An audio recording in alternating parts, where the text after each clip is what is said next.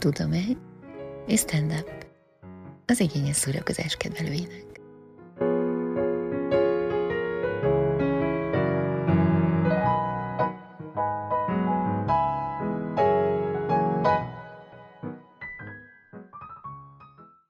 Akkor vágjunk bele a vágy logikája.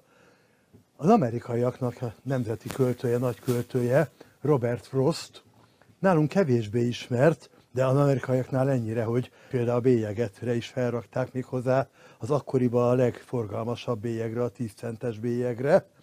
Ő definiálta a szerelmet így, hogy a szerelem az egy ellenállhatatlan vágy arra, hogy ellenállhatatlan vágyat ébresszünk.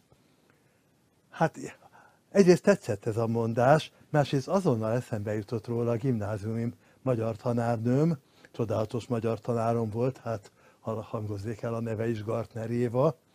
Ő az, aki hát nagyon szerette azt, hogyha ugye a diákok úgy szellemesen jókat gondolnak, mondanak, de rendszeresen azzal reagált valami nagyon szellemes és esetleg vad gondolatra, hogy szellemes, de nem biztos, hogy igaz.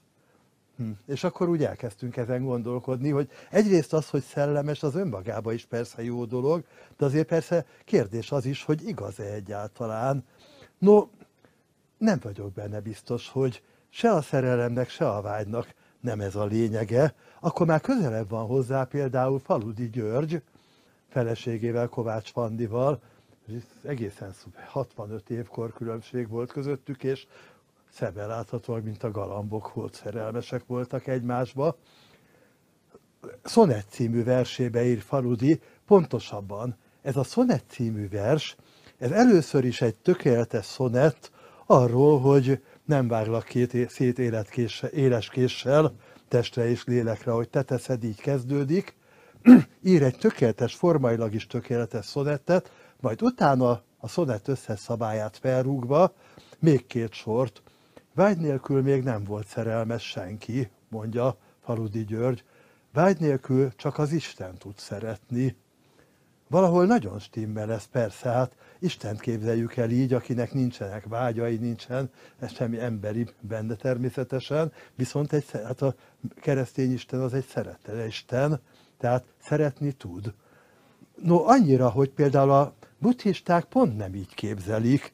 Tehát például a buddhisták direkt nem egy nagy távol-keleti gondolkodót vettem ide, hanem Yuval Noah Hararit, az izraeli sztártörténészt, aki írt három ragyogó, nagy sikerű könyvet az elmúlt néhány évben. Az első közülük a Sapiens című volt, az látható itt a bal oldalon. A, a második, az a Homo Deus, a Sapiensben nagyjából az evolúciót követi végig történész szemmel. A második könyvében, a Homo Deusban a jelenkort, hogy végül is mi lett, mi jött létre ez a már nem is homo sapiens, hanem szinte istenszerű ember, aki új fajokat tud teremteni, génmanipulációval, legyőzzük akár a halált is sok esetben. Mi ez az ember? Egyébként miniszterelnökünk úgy nyilatkozott róla, hogy ez a kedvenc könyve, amiből én azonnal levontam azt a következtetést, hogy akkor, hogy ő nem olvasta. Ugyanis Értem én, hogy miért mondja rá, hogy az a kedvenc könyve, mert például egy ilyen idézetet azt mutattak neki, ezt azért fel is olvasom, míg a teisták teoszokat, vagyis isteneket imádtak, addig a humanisták humánuszokat, vagyis emberi lényeket. Az olyan humanista vallások, mint a liberalizmus, a kommunizmus vagy a nácizmus alapesméje, hogy a homo van valami egyedi és szent belső lényege, ami minden értelem és minden hatalom fűs forrása az univerzumba.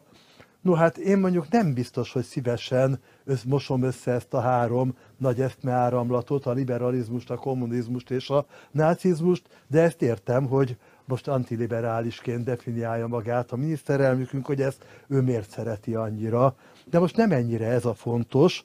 No, tehát ugyanis Harari egyáltalán nem gondolja például, szóval, hogy nem, hogy nem gondolja, hanem azt gondolja, az oktatás az egyetlen, amelyik kivezetheti az emberiséget abból a csapdából, amit maga teremtett magának, tehát például a mesterséges intelligencia által okozott nehézségekből. Tehát azért gondolom, hogy miniszterelnökünk nem olvasta ezt a könyvet, csak így erre a mondatra rámondta, hogy akkor ez a kedvencem, ha már úgyis olyan népszerű ez a könyv, mert valóban világsiker a könyv, mert akkor egészen más irányba vezetni az országot, akkor például nem kivonna pénzt az oktatásból, hanem épp, hogy minél többet belerakna, akkor nem minél több embert küldene szakközépiskolákba, 14 éves gyerekeket, hanem minél többet a fölöslegesnek tűnő gimnáziumokba, meg humánképzésekre.